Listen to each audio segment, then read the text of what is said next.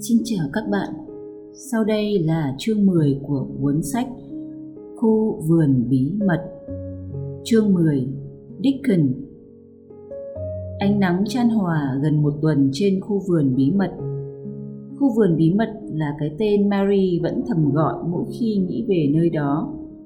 Con bé thích cái tên ấy lắm. Thích hơn nữa là cái cảm giác khi các bức tường cũ kỹ tuyệt đẹp vây kín nó bên trong khiến cho không ai còn biết nó đang ở đâu nữa. Điều đó giống như khi người ta được sống ở một xứ sở thần tiên nào đó, hoàn toàn tách biệt với thế gian này. Mấy cuốn sách nó đã đọc và yêu thích đều là mấy cuốn truyện thần tiên, và nó được biết về những khu vườn bí mật qua một số chuyện.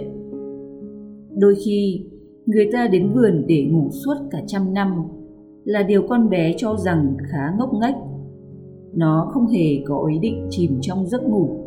Mà thực ra, cứ mỗi ngày trôi qua ở Misewate, nó càng trở nên tỉnh táo. Nó bắt đầu thích sống ngoài trời. Nó không còn căm ghét các ngọn gió mà muốn tận hưởng chúng. Nó không những có thể chạy nhanh hơn, xa hơn, mà còn có thể nhảy dây liên tục 100 vòng. Các củ hoa trong khu vườn bí mật chắc cũng phải kinh ngạc lắm. Phần đất quanh chúng được phát quang sạch sẽ, giúp cho chúng có chỗ để thở và giá mà Marie biết được rằng dưới lớp đất đen thẫm kia, chúng đang hân hoan vui sướng và ra sức nảy nở thì hay biết mấy. Ánh mặt trời ùa đến chỗ chúng, sưởi ấm cho chúng và khi cơn mưa ảo xuống thì nước mưa tìm đến chúng dễ dàng hơn cho nên giờ đây chúng cảm nhận trong mình một sức sống tràn trề. Marie vốn là một con bé cả quyết, khác thường. Bây giờ lại có một điều thật thú vị để mà quyết tâm, nên nó mê mải vô cùng. Nó hì hục đào sới, đều đặn nhổ cỏ dại, và thay vì trở nên chán nản, thì càng ngày nó càng say mê công việc.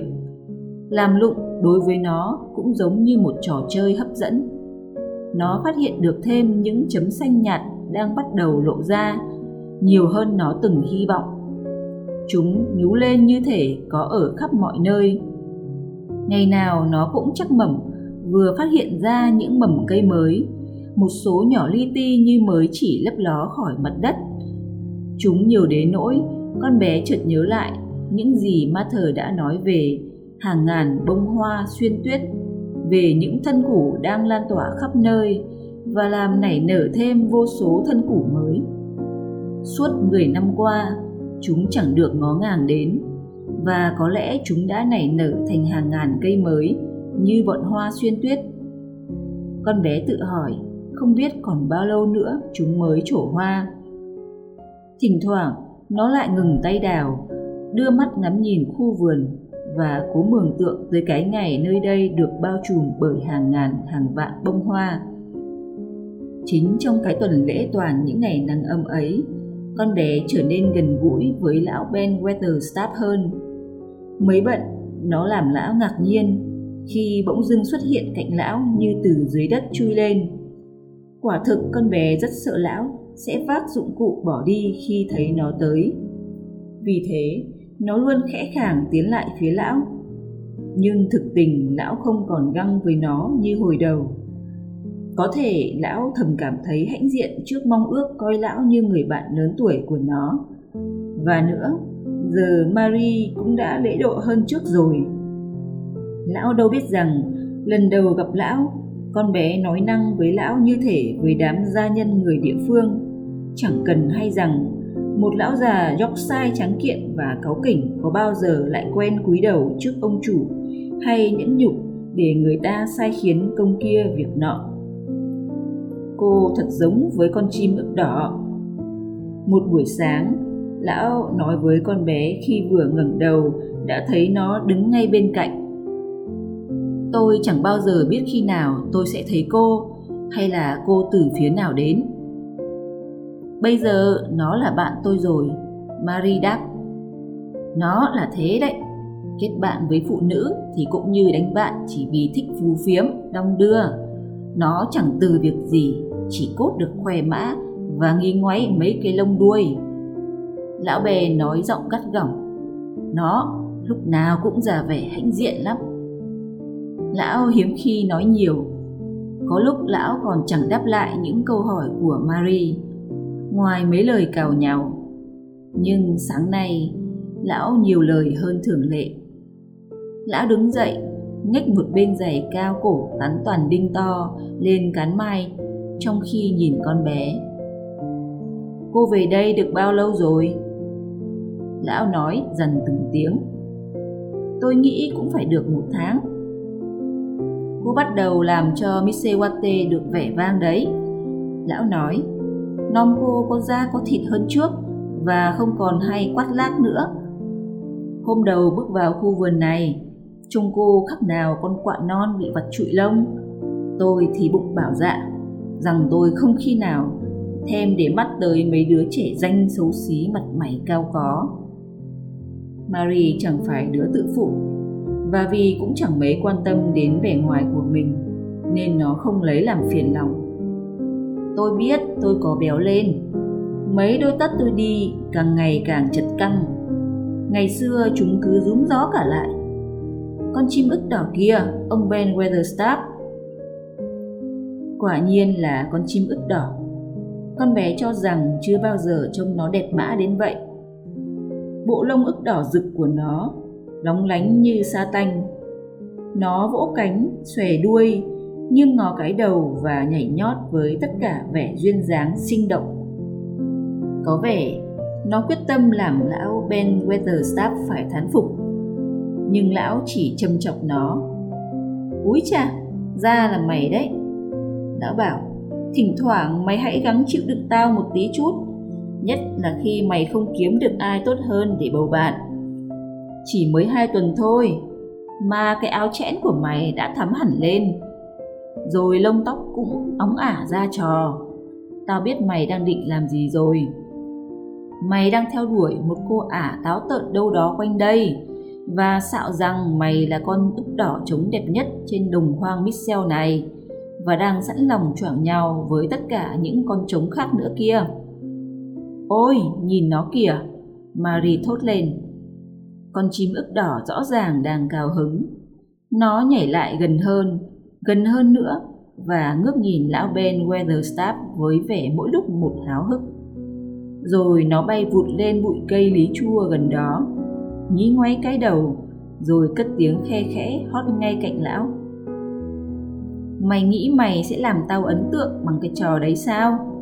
Lão Ben nói, làm bộ nhăn mặt khiến Marie chắc mẩm lão đang cố tỏ ra không hài lòng mày nghĩ không một ai có thể vượt qua mày đúng không?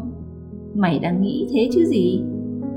Con chim ức đỏ dang rộng hai cánh. Marie khó có thể tin vào mắt mình. Nó liệng mình phía trên cán mai của lão ben weatherstaff rồi đậu xuống đầu cán. Khuôn mặt nhăn nhó già nua của lão từ từ giãn ra.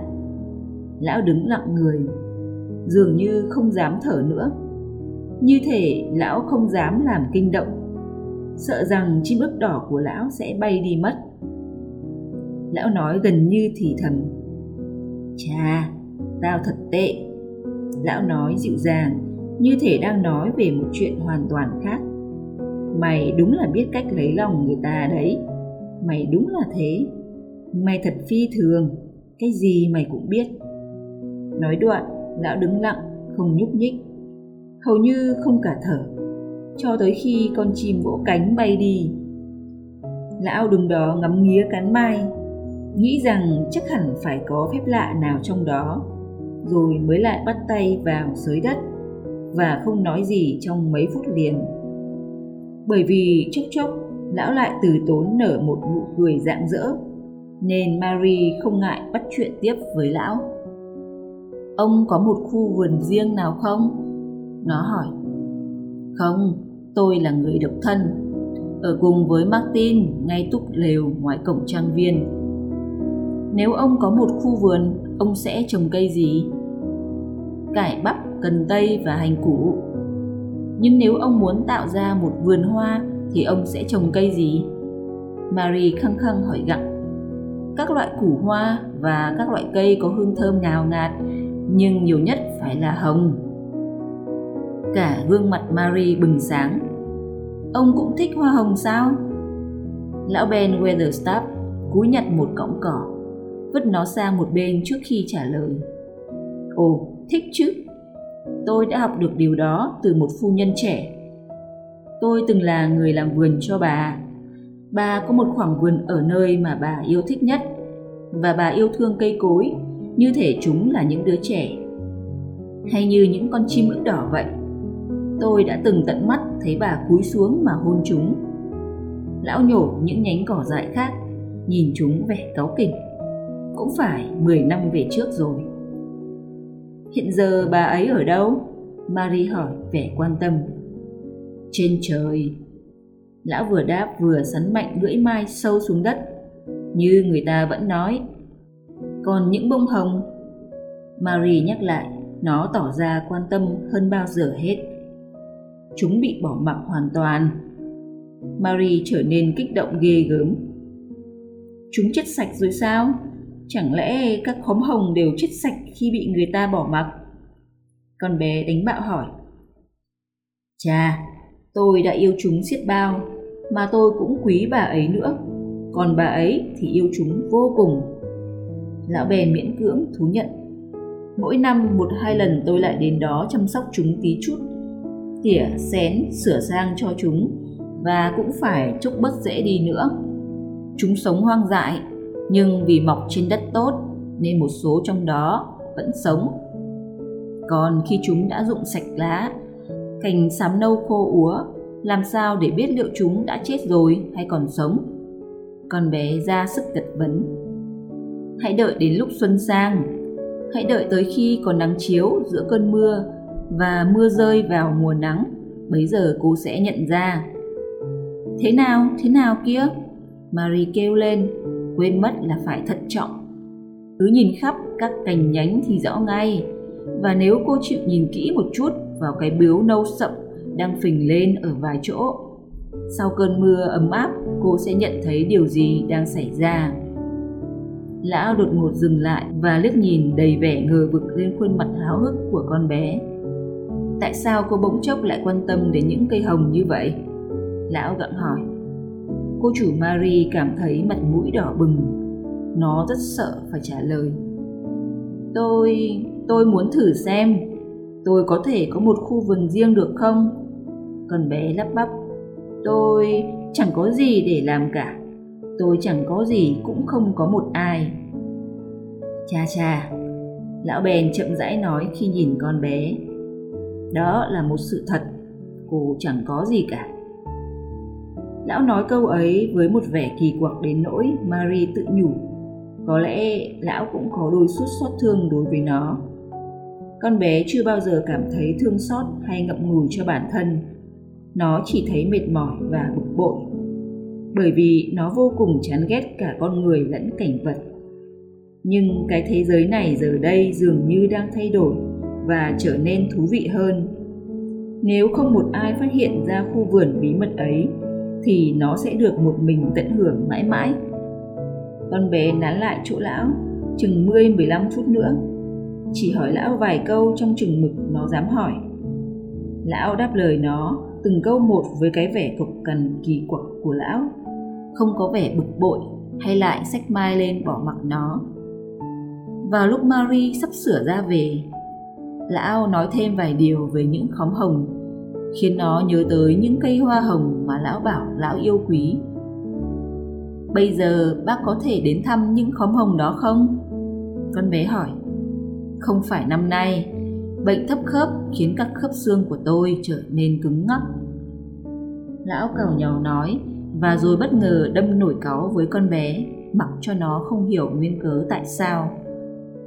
Trông đây này, lão nói gay gắt, cô đừng có hỏi lắm nữa, Cô là cô nàng tệ nhất hay chơi lục vấn mà tôi từng gặp đấy. Cô kiếm chỗ nào khác mà chơi đi. Hôm nay tôi nói thế là đủ rồi. Lão nói câu ấy bực tức đến độ.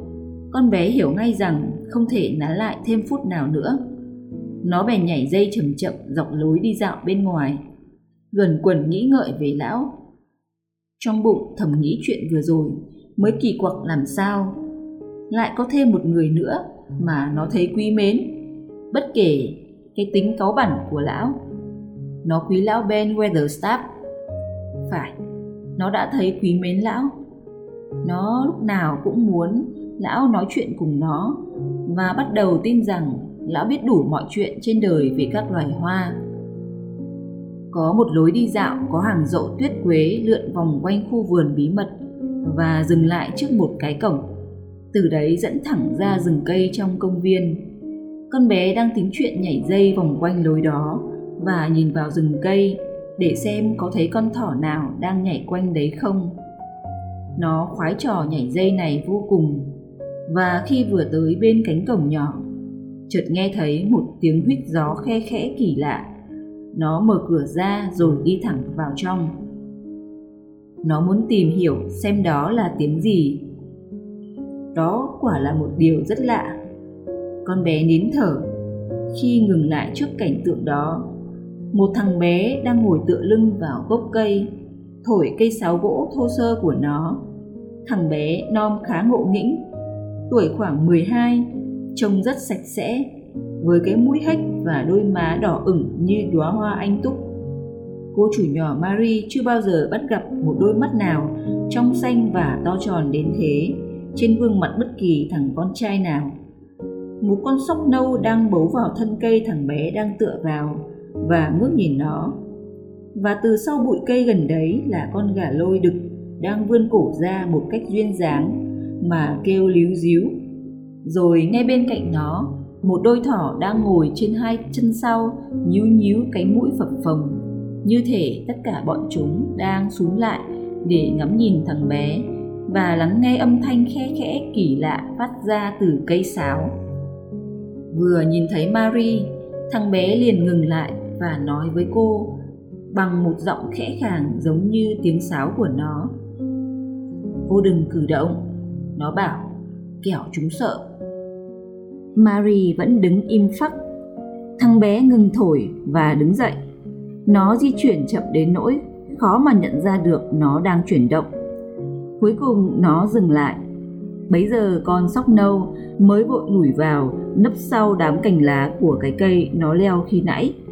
Con gà lôi vội rụt cổ lại, đôi thỏ thì hạ hai chân trước xuống và nhảy đi chỗ khác. Mặc dù chúng chẳng tỏ vẻ gì sợ hãi, Tôi là Dickon, thằng bé nói. Tôi biết cô là cô chủ Marie. Bấy giờ Marie mới nhận ra, không rõ bằng cách nào mà thoạt nhìn nó cũng đoán ra đó là Dickens. Thì còn ai khác có thể thôi miên những con thỏ dễ thương cùng con gà lôi ấy nữa, giống như người bản xứ Ấn Độ mê hoặc những con rắn.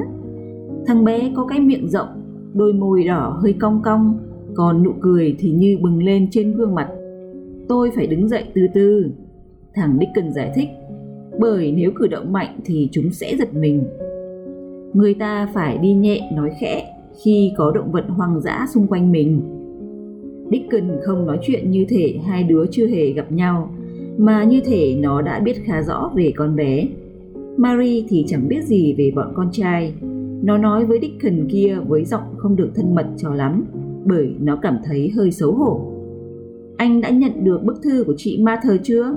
Nó hỏi. Thằng bé gật cái đầu, có mái tóc quăn màu nâu nhạt. Vì vậy tôi mới tới đây. Dickon cúi xuống nhặt mấy thứ nãy giờ nằm trên mặt đất trong lúc nó thổi sáo. Tôi đã kiếm được dụng cụ làm vườn. Đây là mai nhỏ, cao, chĩa và cuốc. Hì, chúng đều là thứ tốt cả. Lại thêm một cái sẻng bứng cây nữa chứ bà bán hàng còn cho thêm một gói hạt hoa anh túc trắng và một gói la lét xanh khi tôi mua các loại hạt giống khác. Anh cho tôi xem chỗ hạt giống ấy chứ? Marie bảo. Con bé ao ước, có thể nói năng như thằng Dickon. Lời lẽ của thằng bé vừa nhanh vừa thoải mái. Âm điệu của giọng nói cho thấy nó quý mến Marie và không mảy may ngại rằng con bé không quý lại nó dù nó chỉ là một cậu bé nhà nghèo tầm thường nơi cánh đồng hoang, trong bộ áo quần vá víu, với gương mặt ngỗ nghĩnh và mái tóc hung bù xù. Tiến lại gần Dickon, con bé nhận ra mùi thơm tươi mát và thanh khiết của thạch nam, của cỏ và lá tỏa ra từ thân thể nó, như thể người nó được làm từ hoa cỏ vậy. Marie thích mùi hương ấy lắm, nên khi ngước nhìn khuôn mặt ngồ ngộ có đôi má ửng hồng và đôi mắt xanh to của thằng bé, thì nó quên khuấy đi cơn xấu hổ ban nãy. Ta hãy ngồi xuống khúc cây đổ này mà xem đi. Con bé nói, hai đứa ngồi xuống. Thằng bé lấy từ túi áo khoác ra một bọc giấy nho nhỏ màu nâu được gói vụng về. Nó cởi dây buộc và bên trong là vô số những gói nhỏ gọn gàng hơn. Mỗi gói đều có hình một bông hoa. Có vô khối mộc tê thảo và anh túc. Mộc tê thảo có mùi thơm ngọt ngào, dễ chịu nhất. Chúng có thể mọc ở bất cứ nơi nào cô muốn trồng. Hoa anh túc cũng vậy.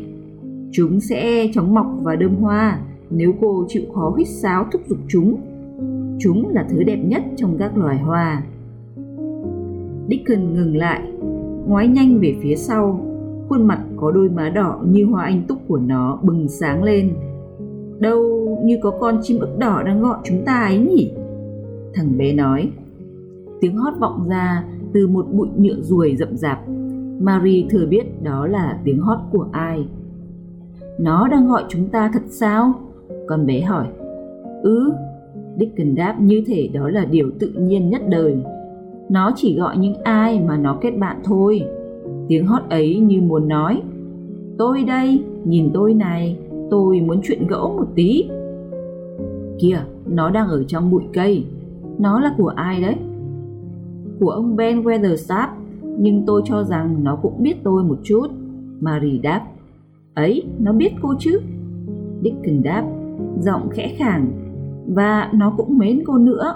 Nó đã nhận ra cô. Chỉ ít phút nữa, nó sẽ kể tôi nghe tất cả về cô. Thằng bé tiến sát tới bụi cây với những cử động chậm rãi mà Marie đã thấy lúc trước.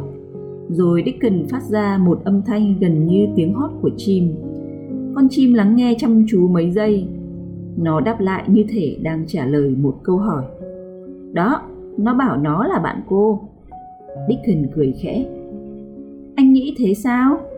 Marie kêu lên náo nức. Con bé muốn biết thật tường tận. Anh cho rằng nó thực sự thích tôi. Nó sẽ không tới gần cô nếu nó không muốn. Dickon đáp. Chim chóc là loài kỹ tính hiếm có. Và một con chim ức đỏ có thể coi thường một người còn hơn cả con người. Nhìn kìa, giờ thì nó đang nịnh cô đấy nó bảo cô không thể ngắm gã này một lát sao và dường như đúng là thế thật con chim ức đỏ rón rén kêu líu díu và ngọ nguậy cái cổ trong khi nhảy lên nhảy xuống trên bụi cây của nó. Anh hiểu được mọi điều loài chim nói à? Marie hỏi. Dickon ngoác đôi môi cong và đỏ của nó ra cười hết cỡ, rồi xoa mái đầu bù xù của mình. Tôi nghĩ rằng tôi hiểu, và chúng nghĩ rằng tôi hiểu chúng. Tôi đã sống trên cánh đồng hoang với chúng bao năm nay.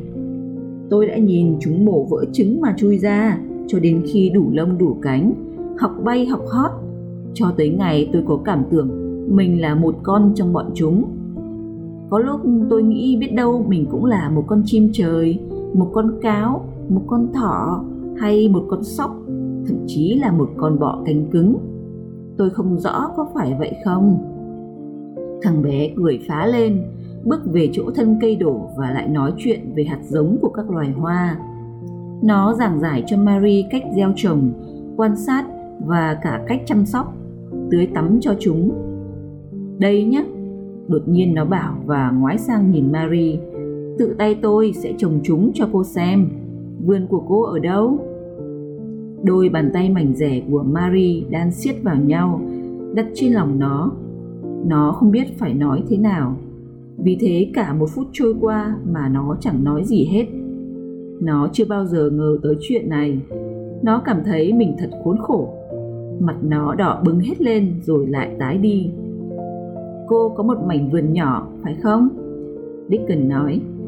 Quả thực, mặt nó đang đỏ lại tái ngắt. Dickon nhận ra điều đó. Khi nó vẫn không nói gì, thì thằng bé bắt đầu thấy bối rối chẳng lẽ họ không dành đất cho cô, dù chỉ một mảnh nhỏ thôi sao? Thằng bé hỏi. Cô không có khoảnh vườn nào à?